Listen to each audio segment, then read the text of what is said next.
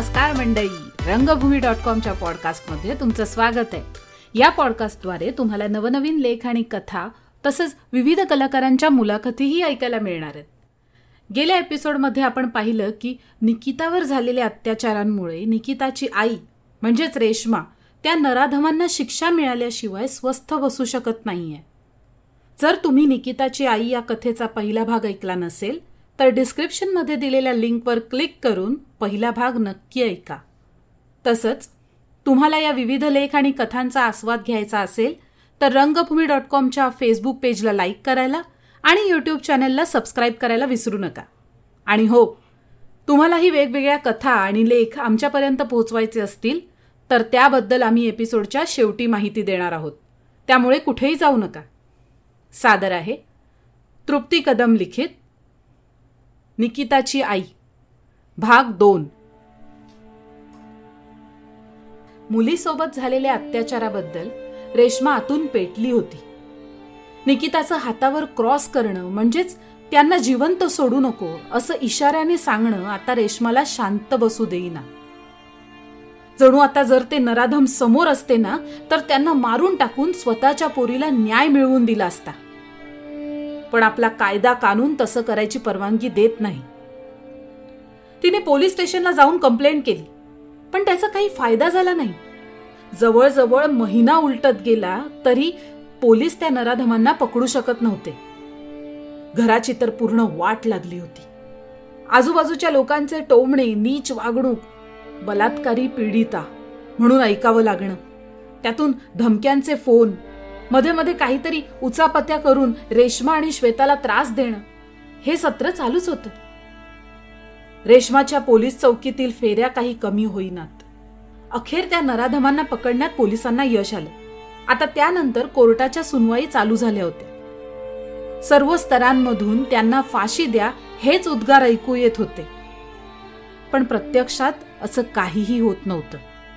नेते समाज कार्यकर्ते यांच्या ओळखीने त्यांना कठोर शिक्षा देण्यात यावी यासाठी खूप प्रयत्न केले पण हे सर्व प्रयत्न असफल झाले. नराधम पोलीस कस्टडीमध्ये आणि महिन्याला त्यांची सुनवाई ज्यातून काहीच निष्पन्न होत नव्हतं. मध्येच कोर्टातून आदेश देण्यात आले की अठरा वर्षाखालील आरोपीला बाल सुधारगृहात संरक्षणाखाली ठेवण्यात यावे आणि भारतीय न्याय व्यवस्थेनुसार अठरा वर्षाखालील बालकास शिक्षा देता येत नाही. त्यामुळे त्याच्या वयाच्या अठरा वर्षानंतर कोर्ट पुढील कारवाई सुरुवात करेल. रेश्मा हतबल होऊन घरी आली. रेश्मा ही धावपळ करून वैतागली होती. जवळपास पाच वर्ष पूर्ण झाली होती. अजूनही रेश्मा पोटच्या गोळ्याला न्याय मिळवून देऊ शकत नव्हती. पुरावे आतापर्यंत नष्ट होत आले होते. निकाल मात्र कोणाच्याच बाजूने न लागता आरोपी मात्र सुखरूप कस्टडीमध्ये जात होते. त्या लोकांना जिवंत पाहून रेशमाची तळपायाची आग मस्तकात जायची पण श्वेताकडे पाहून मूग गिळून ती गप्प बसायची. तरीही अजूनपर्यंत निकिताच्या केसमध्ये हवा तसा सकारात्मक बदल नव्हता. एक दिवस असंच श्वेताने फेसबुक अकाउंट ओपन केलं. त्यावर निकिताच्या फोटोवर R I P we want justice असे लिहून शेअर होताना पाहिले. काहींनी कमेंट करून सांत्वनाचं काम पार पाडलं. तर काहींनी उदास स्माइली पाठवून त्यावर प्रतिक्रिया दिली. फेसबुकवरची कुठलीही पोस्ट जितकी लवकर शेअर आणि लाईक करून माणसं आपली प्रतिक्रिया व्यक्त करतात अशी दिरंगाई वास्तवात होत नाही. श्वेता आईला हे सगळं दाखवत होती. ते पाहून रेशमामधली आग काही शांत होईना. रात्रीची झोप तर केव्हाच उडाली होती? अशातच तिने श्वेताच्या मदतीने फेसबुकवर एक अकाउंट ओपन केले. हे अकाउंट फेक होतं. त्यातून तमाम पुरुष वर्गांना तिने फ्रेंड रिक्वेस्ट पाठवल्या. काहींचे अश्लील मेसेजही येऊ लागले होते. तर काहींची हिंमत व्हिडिओ कॉलपर्यंत गेलेली. काही तिचा आवाज ऐकण्यात तरसलेली होती. त्या अकाउंटवरून काहीही प्रतिसाद येत नव्हता तर लोकांची हिंमत अजून वाढली. प्रत्येकाला त्या अकाउंटबद्दल उत्सुकता होती की हे नक्की फेक आयडी आहे. कुणी मुलगा मुलगी बनवून समोरच्याला फसवत आहे. तरीही त्यांचं त्रास देणं कमी होत नव्हतं. अशातच रेशमाने काही अश्लील व्हिडिओ आणि मेसेजेसना रिप्लाय करायला सुरुवात केली. तर फेसबुकवर लाईक कमेंटचा पाऊस पडला. अशातच तिने एक पोस्ट टाकली. ज्यामध्ये स्पष्ट नमूद केलं होतं की I will be live today at twelve P M wanna see my beauty then come online आणि आगीची स्माइली टाकून ती ऑफलाईन झाली. प्रत्येकाने पोस्ट पाहिली. बारा वाजायला अजून एक तास उरला होता. पण आज फेक आयडीची सुंदर स्त्री आपल्यासमोर अवतरणार आणि असे खूप विचार पुरुषांच्या मनात येऊ लागले. अखेर ती वेळ आली. अनेकांची उत्सुकता शिगेला लागली. काही जण तर अर्धा तास आधीपासूनच ऑनलाईन येऊन राहिले होते. अशातच रेश्मा लाईव्ह आली. कॅमेऱ्यासमोर पाठमोरी एक स्त्री आकृती दिसत होती. अनेकांना आज काहीतरी खास पाहायला मिळणार म्हणून आनंदच झाला. आणि टक लावून त्यात इयरफोन लावून मग्न झाले. एक स्त्री आकृती अंधारातून उजेडात आली होती. चेहरा कुठेतरी पाहिल्यासारखा वाटत होता पण लगेच समजलं नाही. रेशमाने कॅमेऱ्यासमोर येऊन ओढणी खाली पडली. हे किसी में दम? तिच्या या वाक्यावर लव स्माइलीचा वर्षाव झाला. आणि कमेंटवर कमेंट क्या माल है यार? अरे हम है ना? आएगी क्या?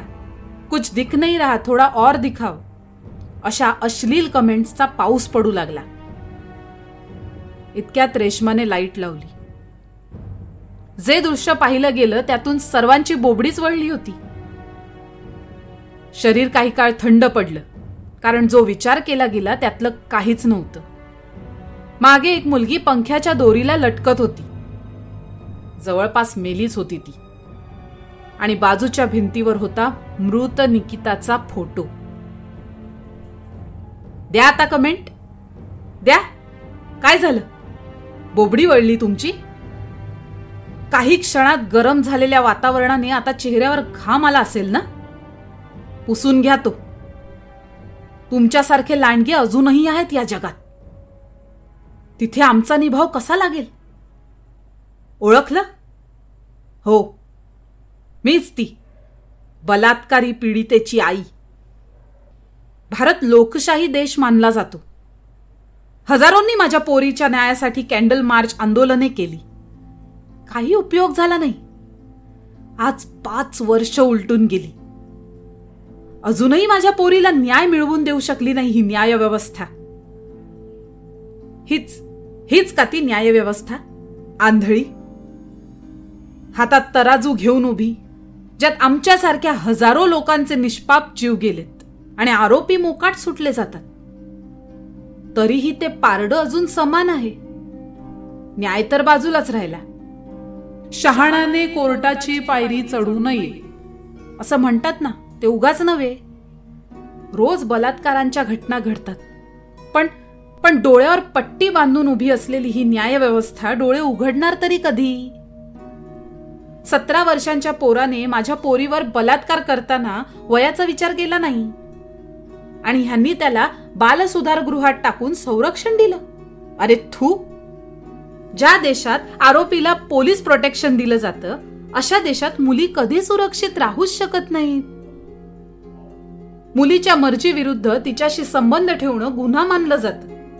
मग असा गुन्हा करणाऱ्या गुन्हेगाराला कठोर शिक्षा का होत नाही? आज वर्ष लोटून गेली. कोर्टाच्या पायऱ्या चढून माझे पाय झिजले. पुरावे नष्ट झाले. पण अजून माझ्या पोरीला न्याय नाही मिळाला. आणि आरोपी अजूनही पोलिसांमध्ये जिवंत फिरतायत. मी हरले.